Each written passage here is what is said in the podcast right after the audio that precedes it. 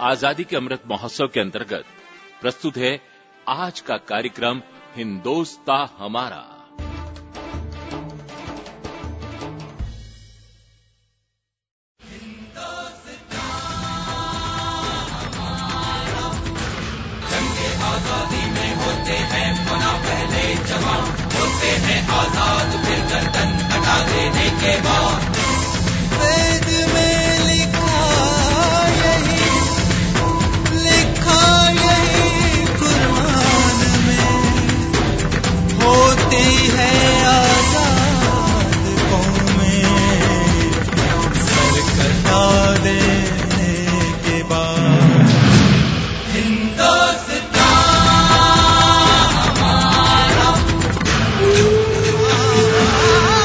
हिंदुस्तान हमारा, स्वाधीनता संघर्ष की महागाथा। आज़ादी के रणबांकुरों की क्रांति कथाएँ, भारतीय संस्कृति और साहित्य के जाने पहचाने और अनजाने पन्ने, अनुसूचित जाति और जनजाति सहित अमर बलिदानियों की प्रेरक कथाएँ।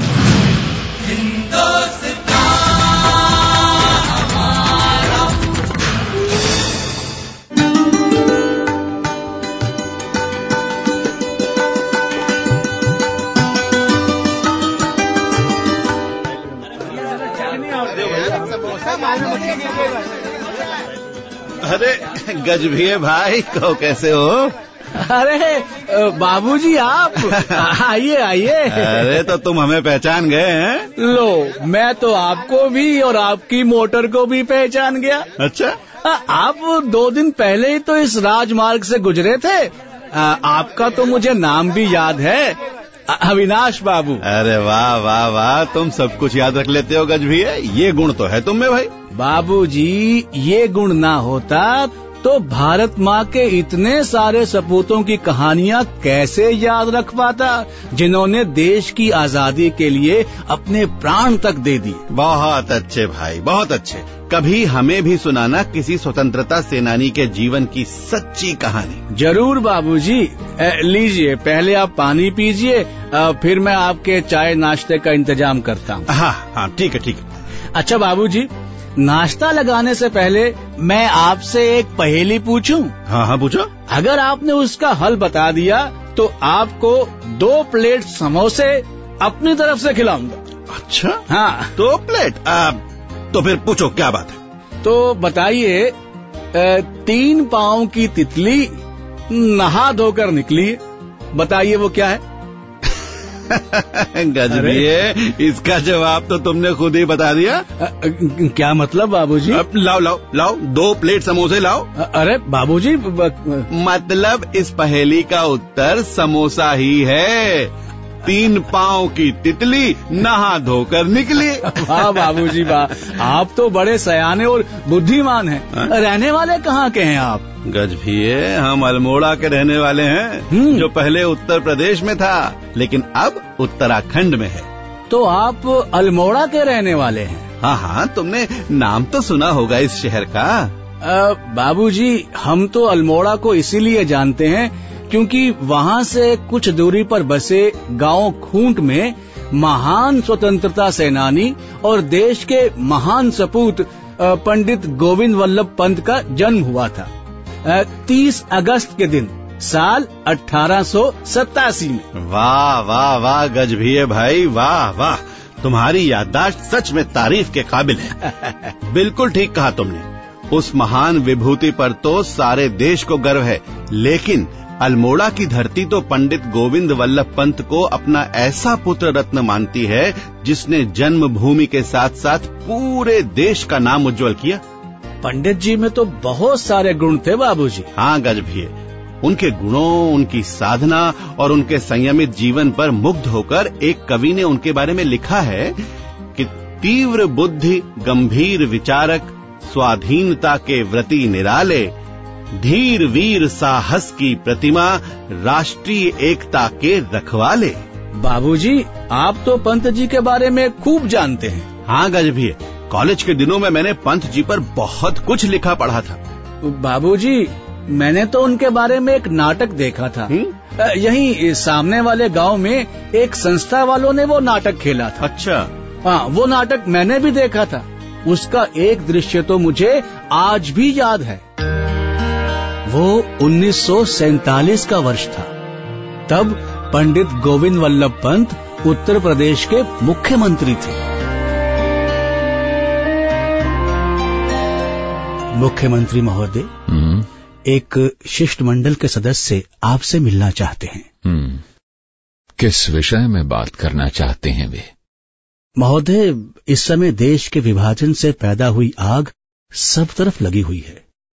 वो सांप्रदायिक विवाद पर ही आपसे बात करना चाहते हैं। हम्म, ठीक है। आप उन्हें भीतर भेज दीजिए। जो आज्ञा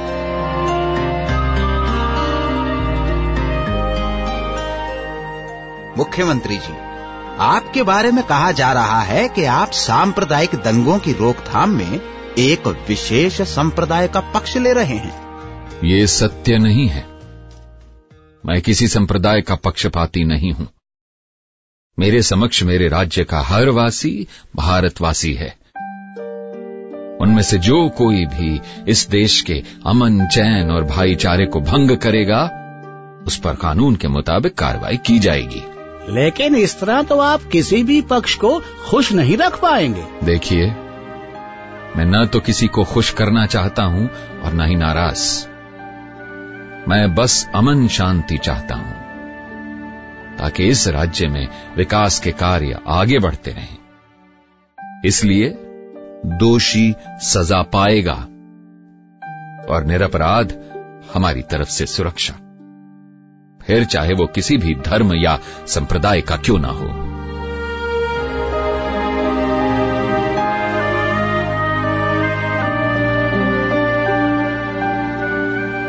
बाबूजी उस नाटक के द्वारा मैंने पंत जी के ऐसे विचार सुने तो मन ही मन उन्हें प्रणाम किया।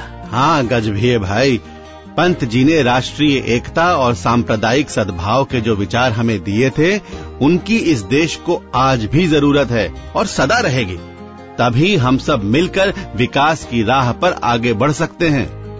अच्छा बाबूजी सुना है पंत जी बचपन में अपने नाना के यहाँ ही रहे थे? हाँ तुमने बिल्कुल ठीक सुना है गजभिये भाई। हम्म।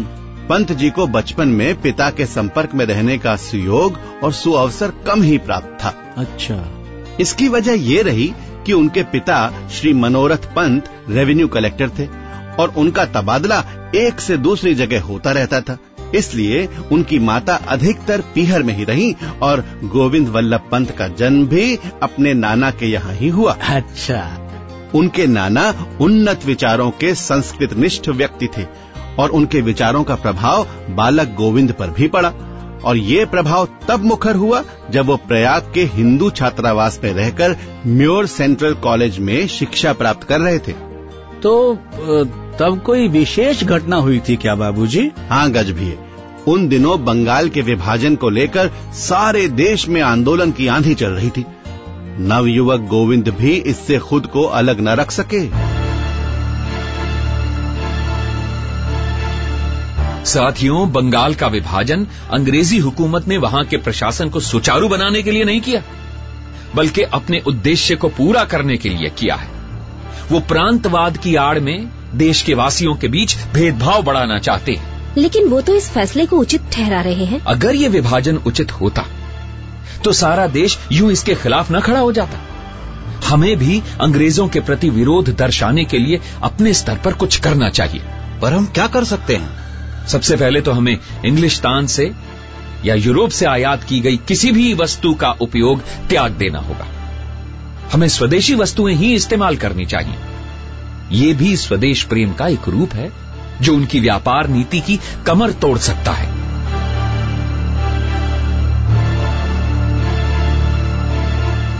प्रयाग के हिंदू छात्रावास में उस दिन पंत जी ने जो स्वदेशी वस्तुओं का उपयोग करने की प्रतिज्ञा ली तो जीवन भर उसे निभाते रहे।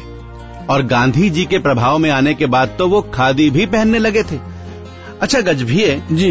पंत जी की एक खासियत और भी थी जिससे सामाजिक और राजनैतिक जीवन अपनाने वाले हर व्यक्ति को सीख लेनी चाहिए। ऐसी कौन सी खासियत थी उनमें बाबूजी? देखो पंडित गोविंद वल्लभ पंत में नेतृत्व करने के सभी गुण थे। लेकिन उन्होंने एक स्वयंसेवक और कार्यकर्ता के रूप में अपने सार्वजनिक जीवन की शुरुआत की, ताकि उन्हें सेवा और अनुशासन का महत्व पता चल सके। जब 1905 में गोपाल कृष्ण गोखले की अध्यक्षता में वाराणसी में कांग्रेस का अधिवेशन हुआ तो उन्होंने उसमें एक स्वयंसेवक के रूप में भाग लिया और व्यवस्था से जुड़े कई कार्यों को पूरा किया।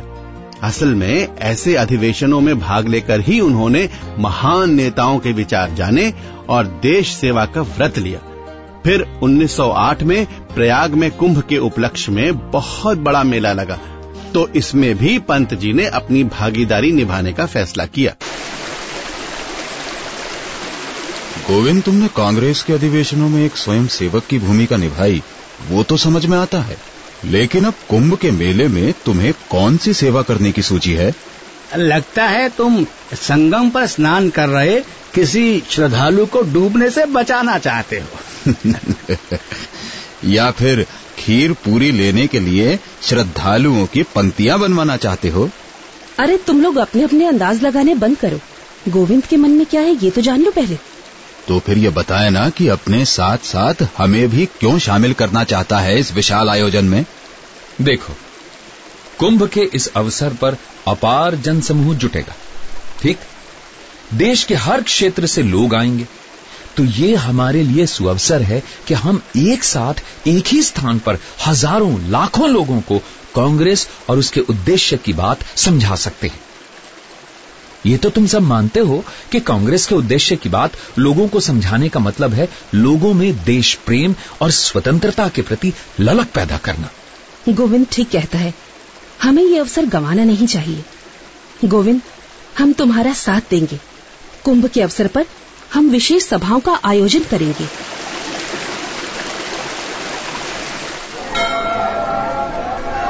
प्यारे देशवासियों इस बार आप संगम में डुबकी लेते वक्त कोई अन्य संकल्प ले अथवा न ले।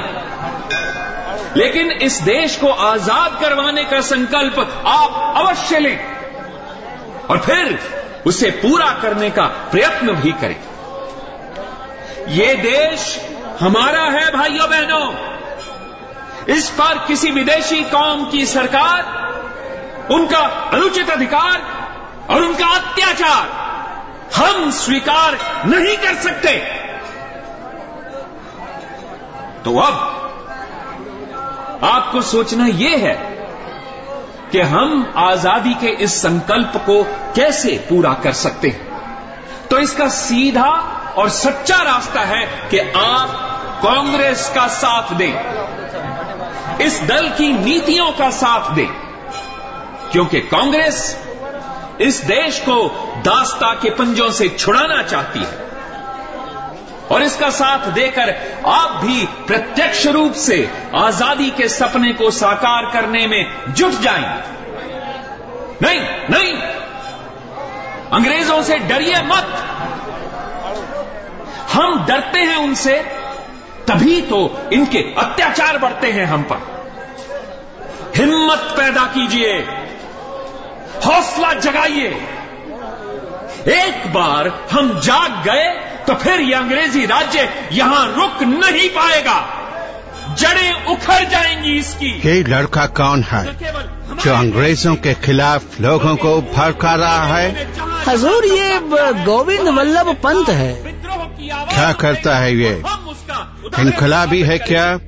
नहीं हजूर पढ़ता है म्योर सेंट्रल कॉलेज में। ओ, तो ये वहाँ का स्टूडेंट है। उस कॉलेज का प्रिंसिपल तो एक इंग्लिश मैन है। हम उससे बात करता है। देखता है कि लड़का इस साल एग्जामिनेशन में कैसे बैठता है। हाँ हजूर कुछ कीजिए। आप इतने बड़े अफसर हैं वो प्रिंसिपल साहब आपकी बात ज़रूर मानेंगे। हम्म।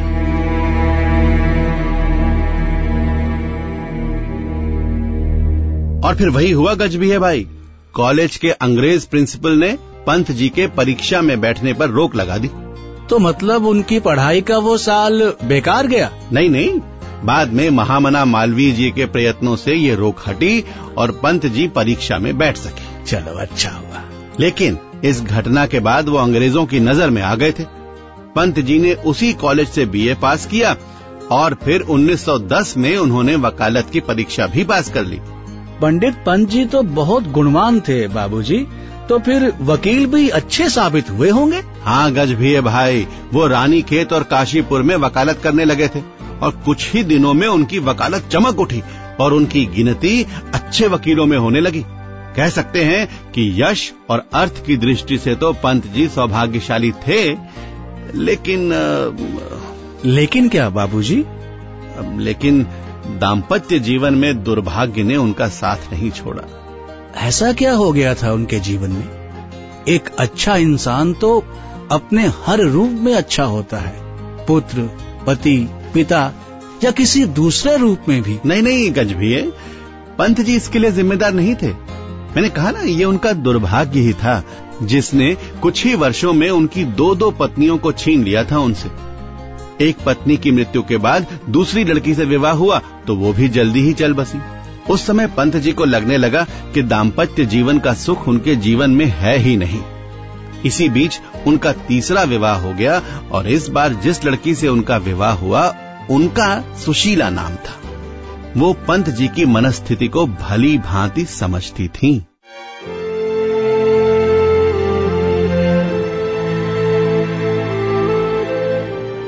सुशीला क्या तुम्हें पता था कि ये मेरा तीसरा विवाह है? और मेरी पहली दोनों पत्नियों का स्वर्गवास हो चुका है। हाँ मुझे विवाह से पहले ये बात मालूम थी और मैं आपके मन की पीड़ा समझ सकती थी। शायद इसीलिए आपकी जीवन संगिनी बनने का निर्णय लिया मैंने। तुमने कहा कि तुमने मेरी पीड़ा को समझते हुए मुझसे विवाह करने का निर्णय किया। तो क्या तुम्हें मुझ पर दया हो आई थी? नहीं नहीं, आप ऐसा कतई मत सोचिए। मेरे मन में ये भावना कदापि नहीं थी। असल में, मैंने आपके जीवन और कार्यों के बारे में सुन रखा था। इसलिए डरती थी कि आपकी पीड़ा कहीं आपकी निराशा न बन जाए। आपको अभी देश के लिए बहुत कुछ करना है। अपने राज्य के लिए बहुत कुछ करना है। देश को गुलामी के बंधन से छुटकारा दिलाना है। जनसाधारण के दुखों को दूर करना है। आप जैसे व्यक्ति अगर जीवन से निराश हो जाए तो ये पूरे राष्ट्र की हानि होगी। बस यही सोचकर मैंने तुम सच कह रही हो सुशीला। हाँ आप आगे बढ़िए। मैं आपके साथ हूँ। मेरी सेवा आपके साथ है। मेरी शक्ति आपके साथ है। सुशीला।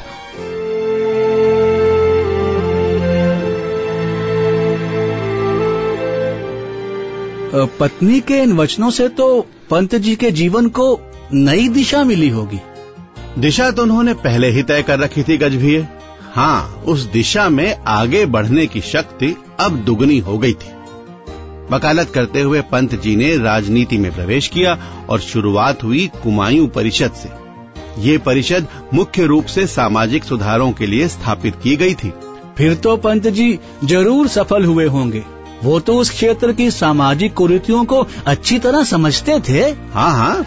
उन्होंने बेगार प्रथा के विरुद्ध आवाज़ उठाई और स्त्रियों के सम्मान व समानता के लिए भी कार्य किया। हम्म। इस प्रकार जनता की सेवा करते करते वो कुमायूं परिषद के अध्यक्ष भी बने और उनकी अध्यक्षता में परिषद का जो अधिवेशन हुआ उसमें लाखों लोग शामिल हुए।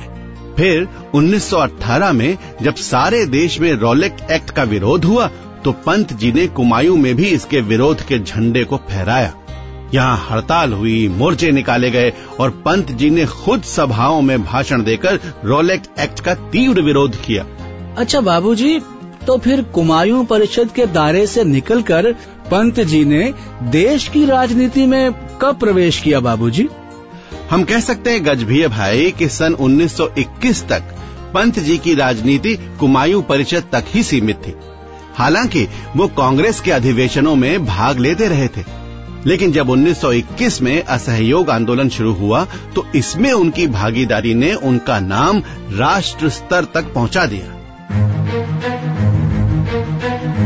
भारत माता की भारत माता की विदेशी वस्त्रों की जलाई जाने वाली ये होलियाँ वास्तव में माँ भारती की आरती में जलने वाली ज्वाला है।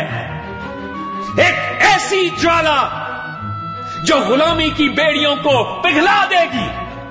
विदेशी वस्त्रों की इस होली में अपना हर एक भेदभाव भी जला देना है हमको। भारत माता की भारत माता की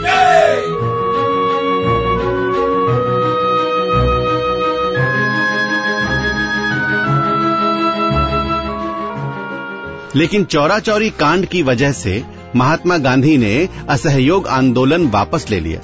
फलस्वरूप, राजनीतिक आंदोलन में निराशा की लहर सी दौड़ गई।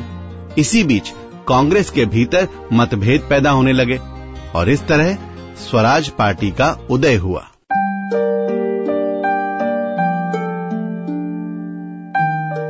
क्या मैं जान सकती हूँ कि आप स्वराज पार्टी में क्यों जाना चाहते हैं? क्या केवल इसलिए कि इसका गठन पंडित मोतीलाल नेहरू और चितरंजन दास जैसे बड़े नेताओं ने किया है। नहीं, सुशीला।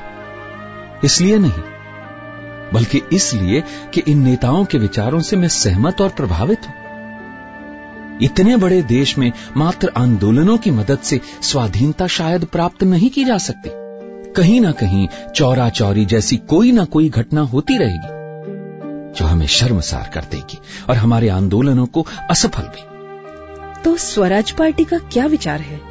देखो सुशीला उनका मानना है कि हम चुनाव जीतकर परिषदों में जाएँ और वहाँ अपनी राजनीतिक शक्ति के साथ स्वाधीनता के लिए लड़ें। सच कहना सुशीला क्या तुम्हें मतभेद है इस विचार से? नहीं कदापि नहीं।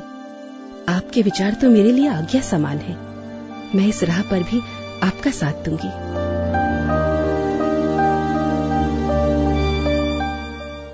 सन 1922 में पंडित गोविंद वल्लभ पंत स्वराज पार्टी में शामिल हुए और इसी पार्टी की तरफ़ से चुनाव जीतकर वो उत्तर प्रदेश विधानसभा के सदस्य बने और उन्होंने स्वाधीनता के लिए कार्य करते हुए कई जन कल्याण के कार्यों को आगे बढ़ाया। लेकिन बाबूजी मैंने सुना है कि बाद के कई आंदोलनों में तो पंत जी ने कांग्रेस के साथ मिलकर कदम बढ़ाया। हाँ गज भी है। 1928 के कांग्रेस के कलकत्ता अधिवेशन में स्वराज पार्टी और कांग्रेस के वैचारिक मतभेद समाप्त हो गए थे, जिसके फलस्वरूप अंग्रेज़ी सरकार को चेतावनी देते हुए कहा गया कि एक वर्ष के भीतर अगर वो औपनिवेशक स्वराज नहीं देगी तो फिर पूर्ण स्वाधीनता की मांग की जाएगी। हाँ बाबूजी, तभी तो पंडित नेहरू ने साल 1929 के लाहौर अधिवेशन में पूर्ण स्वाधीनता की मांग की थी। वो अवसर तो कभी भुलाया ही नहीं जा सकता बाबूजी। और फिर नमक सत्याग्रह और स्वतंत्रता आंदोलन की दूसरी अनेक गतिविधियों में पंत जी बढ़ चढ़कर भाग लेते रहे और फिर आया वर्ष 1935 कांग्रेस और स्वराज पार्टी में जो समझौता हुआ था, उसके फलस्वरूप कांग्रेस जन को भी चुनाव लड़कर विधान परिषदों में जाने की अनुमति दी गई। चुनाव में आठ राज्यों में कांग्रेस को बहुमत प्राप्त हुआ और उत्तर प्रदेश के मुख्यमंत्री के रूप में पंडित गोविंद वल्लभ पंत पहली बार प्रतिष्ठित हुए। वो तो आज़ादी के बाद भी उत्तर प्रदेश के मुख्यमंत्री रहे थे। क्यों बाबूजी? हाँ गज भी है। लेकिन पंत जी कभी किसी पद के लिए लालायित नहीं रहे। वर्ष उन्नीस सौ उनतालीस में जब द्वितीय महायुद्ध शुरू हुआ तो अंग्रेज़ युद्ध में भारत के धन और जन का उपयोग करने लगे। इसके विरोध स्वरूप रामगढ़ के कांग्रेस अधिवेशन में प्रस्ताव पास किया गया कि सभी कांग्रेस जन परिषदों की सदस्यता से त्यागपत्र दे दें और सरकारी पद छोड़ दें। पंत जी कांग्रेस ने जो प्रस्ताव पास किया है उस पर क्या पुनर्विचार की आवश्यकता नहीं है? आखिर जनता ने हमें चुनकर परिषदों में भेजा है। पुनर्विचार की कतई आवश्यकता नहीं है। जिन लोगों ने हमें चुनकर भेजा है, क्या वो स्वीकार करेंगे कि हमारे सैनिक बेवजह युद्ध में मारे जाते रहे? हमारे डॉक्टर रसद पहुँचाने वाले हमारे वाहन और वो धन जो इस देश की जनता का है, वो अंग्रेज़ों के लिए युद्ध में खर्च होता रहे और हम अपने अपने पद संभाल कर बैठे रहे? नहीं नहीं, इसे न तो हमारी आत्मा स्वीकार करेगी और न ही देश की जनता।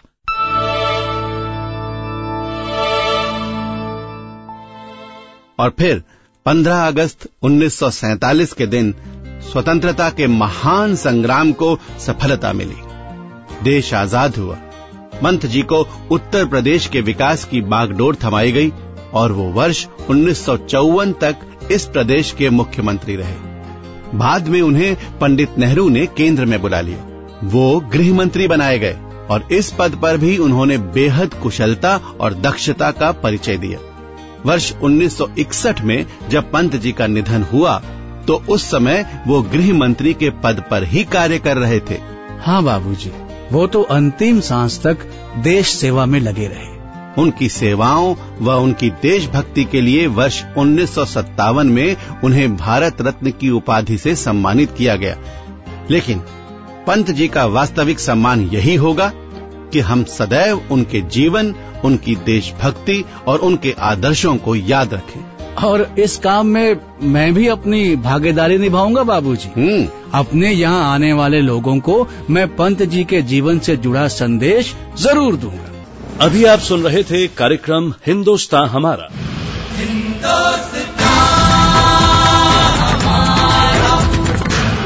निर्देशन कला अय्यर।